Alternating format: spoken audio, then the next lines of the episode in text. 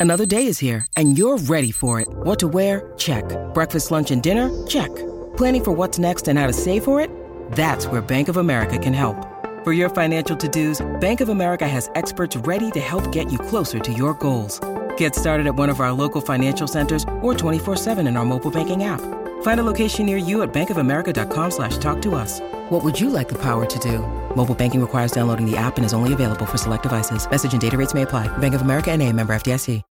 When you need mealtime inspiration, it's worth shopping Kroger, where you'll find over 30,000 mouthwatering choices that excite your inner foodie. And no matter what tasty choice you make, you'll enjoy our everyday low prices, plus extra ways to save, like digital coupons worth over $600 each week. You can also save up to $1 off per gallon at the pump with fuel points. More savings and more inspiring flavors make shopping Kroger worth it every time. Kroger, fresh for everyone. Fuel restrictions apply.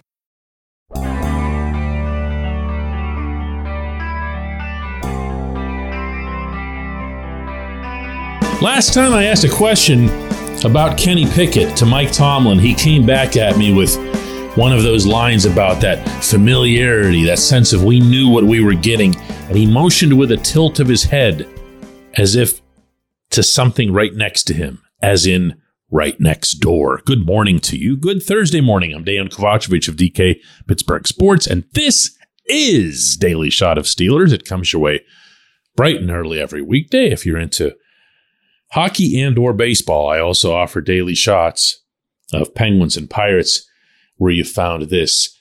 Calijah Kancey was also right next door. Ever heard the name?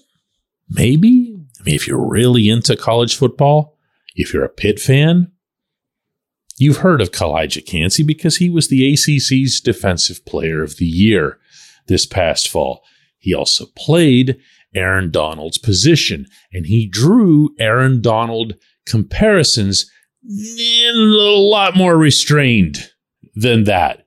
It was mostly just because AD also was seen as undersized.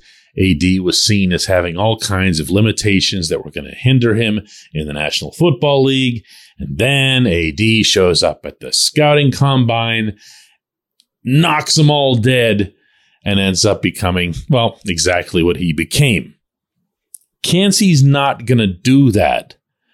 But Kancey, who is a defensive lineman, an interior defensive lineman, even though he's 6'0, 280 with not great arm length, is shown on some rankings lists as a top 10 guy, top 20, um, more than likely a first rounder you will see, hear, and read about his quickness, about his ability to close on the tackle. It's actually pretty striking when you watch the film.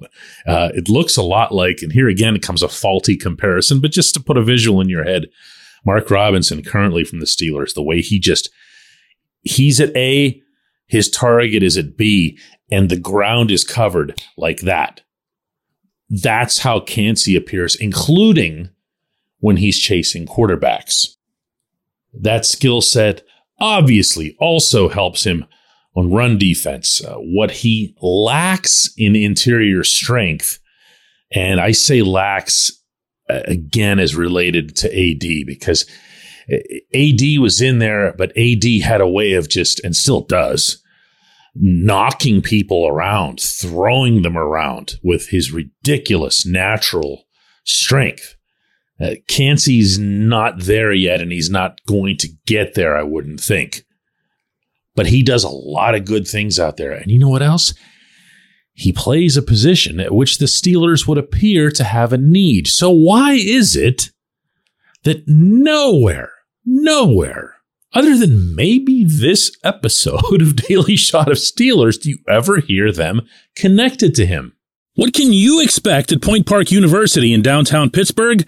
Respect, rigor, relevance. That's the Point Park Pledge. You'll be treated with respect while being challenged and supported academically to graduate with career ready, relevant skills. Visit pointpark.edu to learn more. Well, the answer to the question is probably as simple as it is complicated. It's simple in the sense that they, the Steelers, have a, a view of what the interior defensive line should look like. And in their perfect world, especially over the last three, four years, you've seen the team go with a lot of two down lineman sets. We talk a lot about 3 4 defense, 3 4 defense. But more often than not, now you're going to see sub packages in which it's Cam Heyward and somebody else. And for that sub package to click, Cam's got to have the equivalent of another Cam out there with him for it to work. Because if there's anyone who's getting overwhelmed or engulfed, it's it's just not going to happen. It's not going to happen for that individual. It's not going to happen for Cam. And if you don't have Cam busting loose, making sure that he's getting off of his blocks and sealing uh, the, the gaps that he needs to, not only will you not see the Steelers get any kind of pass rush or interior pressure going, you will also see them get gashed. You will also see them really, really get run on. So that's the simple part that Kancey doesn't fit what they want to do. Kancey's the kind of guy that if you have four down linemen in addition to your edge rushers, you have a lot of bodies up there up front. You can do different things to hide him, disguise him, use him as kind of a gimmick. Remember what the Steelers did uh, whenever they decided to go gimmicky against Baltimore in the second to last game of the season? Really, really threw John Harbaugh for a curve, which he uh, was biting off his remarks after that game right there in Baltimore about how disappointed he was in himself and his coaching staff for not adjusting. Robinson was one of those guys. DeMarvin Leal was another one. Do you really want to take somebody like Kancey, who's so much more valuable to another team that operates out of the 4 3 than he would be to you as some kind of gimmick? And that's the complicated part because in the Steelers' eyes, I'm sure Kancey is going to be an overdraft, even if that's not a knock at all on whichever team ends up taking him. Does that make sense? That was the part that I thought I might have some trouble explaining.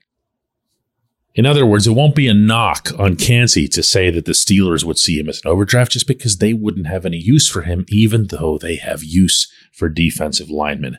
What they need, and I'm going to say this, and you're not going to like it, because it's going to remind you of how it ended. But what they need is Stephon Tuitt part two. Really. They just do. There's a reason that Cam and Steph played off each other so well. They were similar, uh, both athletic freaks in their own way. A big stature can take on any number of blockers. And uh, yeah, yeah, he's still missed. When we come back, J1Q. This segment of Daily Shot is brought to you by our good friends at Mike's Beer Bar. They're located on Federal Street, directly across from PNC Park. Mike has more than 500 beers on tap, including from more than 50 local breweries. Stop in and say hello. Tell Mike we sent you. Mike's Beer Bar,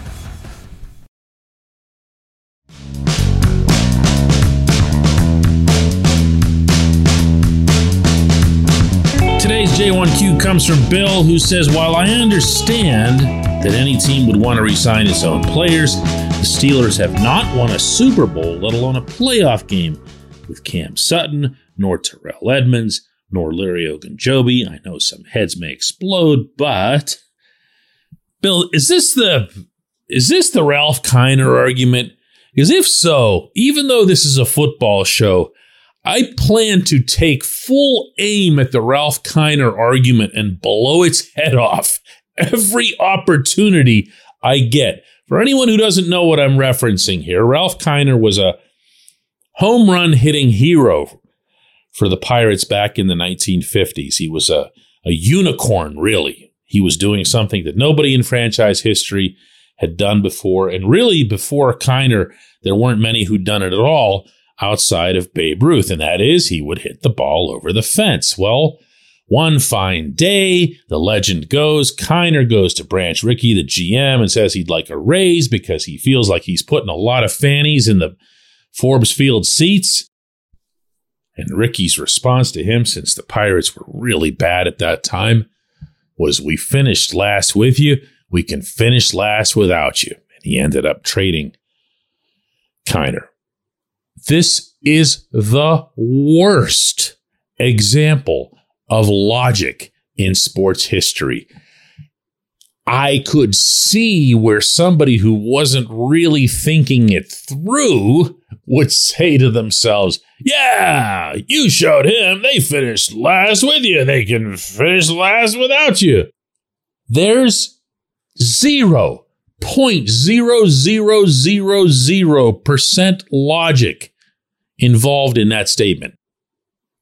Being the general manager of a professional sports team in any league is, above and beyond anything else, a calling of acquiring assets, of preserving assets, and if you're going to make trades, of converting assets into potentially greater assets. Depending on what stage of the process your team is in, you might be looking for younger assets. If you're ready to go for it all, you're going for older assets. You are never, ever, ever, ever at the point where you say, Hey, we didn't get this done with you, so be gone with you. My God, no, no. The Steelers have some very valuable players individually if you have a TJ Watt on your roster, if you have a Minkah Fitzpatrick, if you have a Cam, and yes, the players you named as well, what they were able to achieve collectively isn't at all the issue. It's about asset management. Do they need to mesh? Do they need to be a, a tight knit group? Sure. That's principally the domain of the head coach, though. Do they need to contribute to winning in the biggest of games? Do they need to not drop the ball repeatedly whenever the games get a little bit sweatier, like Diontae Johnson?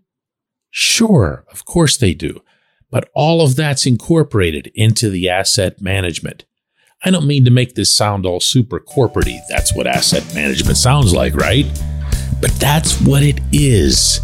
It's never, ever, ever the Ralph Kiner thing. That one needs to just die a gory death somehow. I appreciate the question, Bill. I appreciate everyone listening to Daily Shot of Steelers. We'll do another one of these tomorrow.